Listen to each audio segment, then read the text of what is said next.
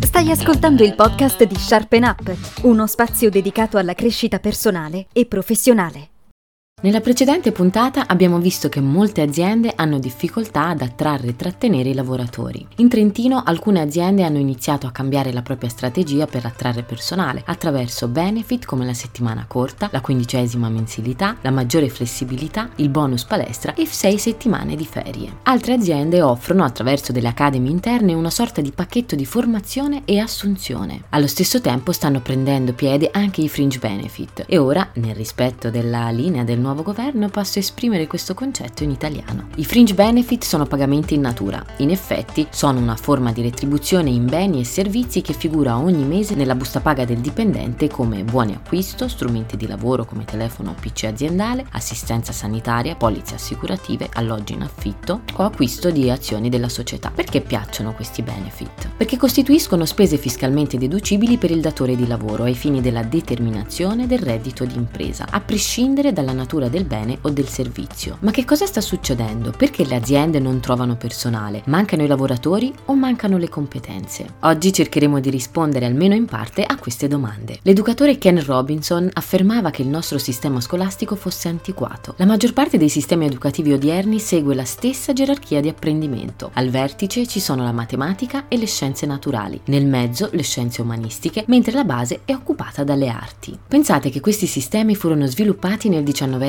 secolo, in piena rivoluzione industriale, e a quel tempo garantivano a un individuo il successo personale. Se ci pensate, spesso chi prima aveva un titolo di studio aveva anche un lavoro. Oggi la situazione è ben diversa. Secondo l'Istat, nel 2021 il 62,7% delle persone tra i 25 e i 64 anni ha almeno un titolo di studio secondario superiore, contro quasi l'80% della media europea. Ma i laureati quanti sono? Solo il 20% della popolazione, contro il 32,8% nell'Unione Europea. Bisogna sottolineare che la laurea presenta un vantaggio occupazionale maggiore rispetto al diploma. In effetti il tasso di occupazione dei laureati è superiore a quello dei diplomati. Inoltre, durante la pandemia, il titolo di studio più elevato ha avuto un ruolo protettivo e ha facilitato la ripresa occupazionale successiva. Ma non è tutto oro quello che luccica, nonostante tutto, nel nostro paese le opportunità occupazionali sono decisamente più basse anche per i laureati. Per avere un quadro completo della situazione dobbiamo guardare anche i dati relativi a chi abbandona precocemente gli studi, cioè il 12,7%, circa 517.000 giovani. Dovete sapere che sia il raggiungimento di un titolo terziario sia la dispersione scolastica sono fortemente condizionati dalle caratteristiche socio-economiche della famiglia di origine. Quindi chi proviene da una famiglia a basso reddito con un livello di istruzione basso è più probabile che abbandoni precocemente o che non consegua un titolo di studio terziario. Insomma, la mobilità sociale, cioè il passaggio di un individuo da una situazione socio-economica a un'altra, è ridotta. A questo dobbiamo aggiungere la percentuale di NIT, giovani che non studiano e non lavorano, che si aggira intorno al 23%.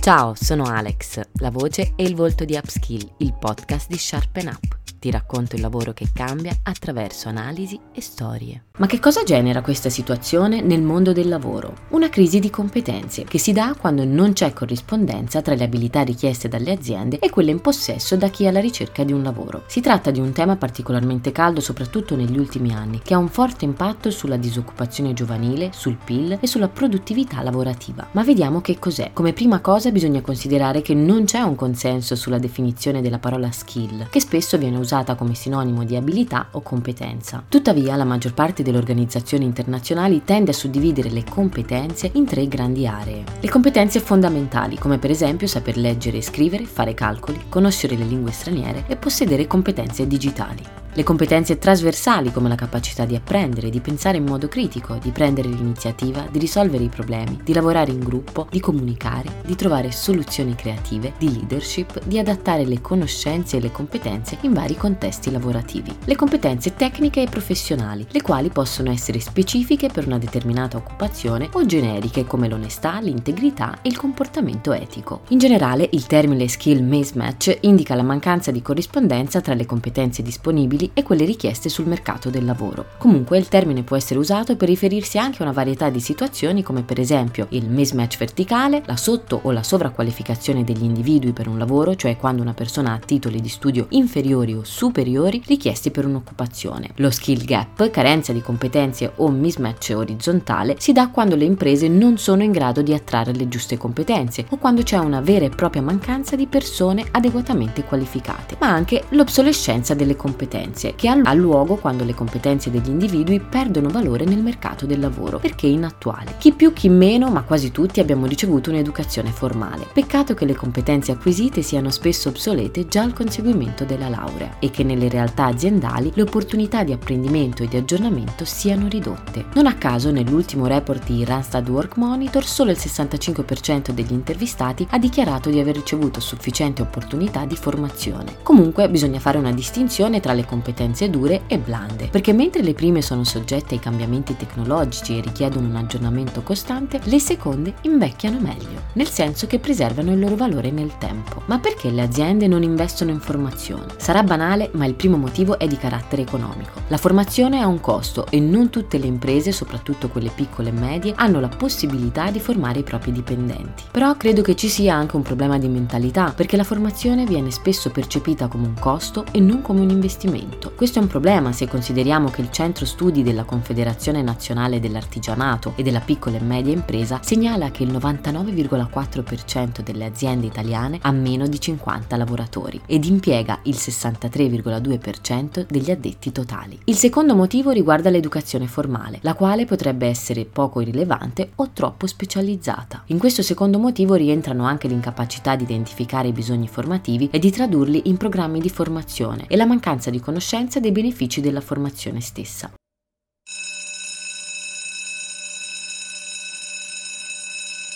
Quali sono le conseguenze degli squilibri tra domanda e offerta di competenze? La mancata ottimizzazione della produzione e del mercato del lavoro, perché senza competenze adeguate non c'è innovazione. Un calo della produttività, della crescita e della resilienza degli stati agli sconvolgimenti economici. L'incapacità di adattarsi ai cambiamenti imprevisti, una riduzione dei salari in seguito alla diminuzione della produttività, una maggiore disoccupazione strutturale e tassi di creazione di posti di lavoro più bassi. L'Italia è uno dei paesi OXE con il più alto tasso di mismatch sia per fattori di domanda e di offerta, sia per il basso livello di qualificazione della forza lavoro e la specializzazione settoriale in settori a bassa tecnologia e a bassa intensità di competenze. L'OXE sottolinea che lo skill mismatch è così pervasivo da impedire all'Italia di uscire dalla trappola bassa qualificazione, bassa qualità, perché influisce negativamente sulla capacità di sviluppare una crescita sostenibile. E qual è la situazione attuale in Europa? Più di 3 tre quarti delle aziende dell'Unione Europea non riescono a trovare lavoratori con le competenze necessarie e gli ultimi dati di Eurostat indicano che solo il 37% degli individui riceve regolarmente opportunità di formazione. Se invece guardiamo l'indice DESI di digitalizzazione dell'economia e della società, solo il 54% della popolazione possiede competenze digitali di base. A questo si aggiunge una scarsa rappresentanza femminile nelle professioni e negli studi legati alla tecnologia. In effetti, solo uno specialista specialista IT su 5 è donna. Non a caso il 2023 sarà l'anno europeo delle skill. l'Unione Europea si impegnerà a promuovere maggiori investimenti nella formazione e nell'aggiornamento professionale, collaborare anche con le parti sociali e le imprese affinché le competenze incontrino le esigenze del mercato del lavoro, far coincidere le aspirazioni e le competenze delle persone con le opportunità del mercato del lavoro, incoraggiare l'inclusione nel mercato del lavoro di donne e giovani, soprattutto quelli che non studiano e non lavorano lavorano, i cosiddetti NIT, e ad attirare persone dai paesi terzi con le competenze necessarie all'Unione, anche rafforzando le opportunità di apprendimento e la mobilità e facilitando il riconoscimento delle qualifiche.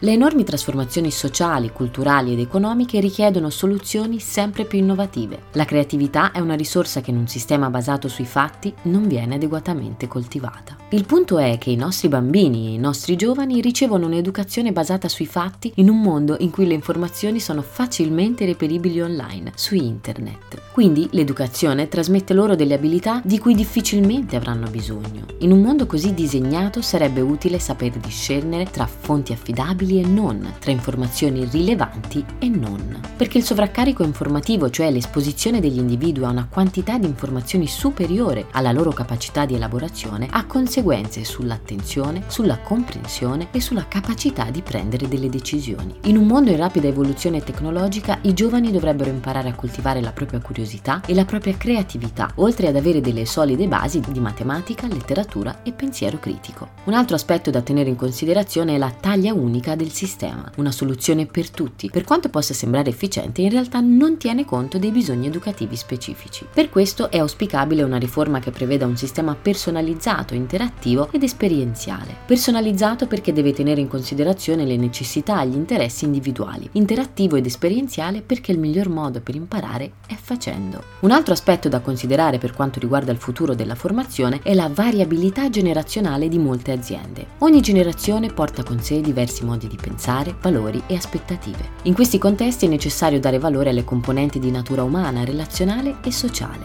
Insomma, il titolo di studio e le competenze tecniche non bastano più, tant'è che molte aziende hanno iniziato ad assumere personale senza certificati accademici. Per quanto siano ancora delle eccezioni, è bene capire perché hanno iniziato ad adottare questa strategia. Innanzitutto perché, come dicevamo prima, spesso le competenze acquisite durante il percorso universitario, soprattutto in ambito tech, sono obsolete già al momento della laurea. Quindi le aziende preferiscono offrire dei percorsi di formazione più in linea con le proprie necessità. In secondo luogo, durante il processo di selezione del personale si dà maggiore importanza alle competenze relazionali, alla personalità e all'esperienza delle persone. Questo perché in un futuro del lavoro in cui le macchine prenderanno sempre più piede, l'educazione formale non può essere l'indicatore più importante nella selezione del personale, perché la complessità richiede un approccio più olistico. Quali saranno dunque le competenze trasversali più richieste nel futuro? Secondo il World Economic Forum saranno il pensiero critico e creativo, la capacità di apprendimento, il problem solving, il pensiero analitico, l'intelligenza emotiva, la leadership, la flessibilità e la resilienza. Questo perché in uno scenario lavorativo di collaborazione tra uomo e macchine, il primo dovrà distinguersi per le qualità che lo rendono umano, cioè la capacità di comunicare con un linguaggio articolato, di insegnare, di astrarre e di cambiare in maniera intenzionale, seguendo desideri e aspirazioni e non solo fornendo risposte a bisogni primari.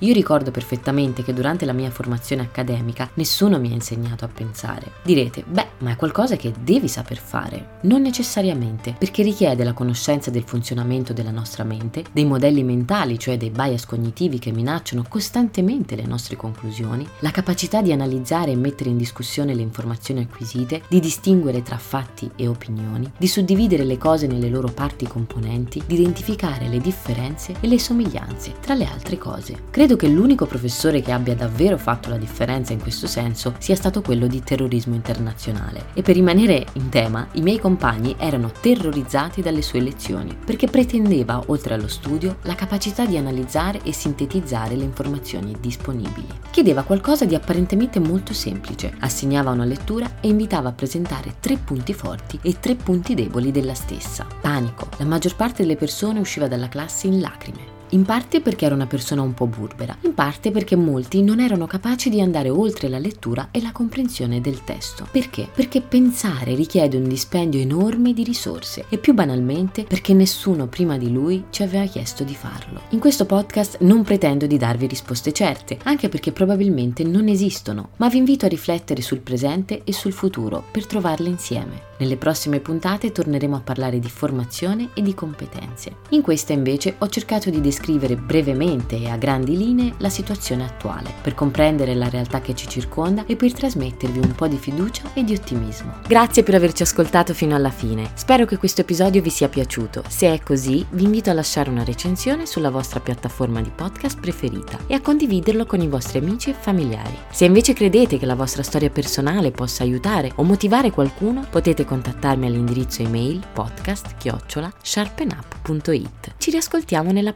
prossima puntata.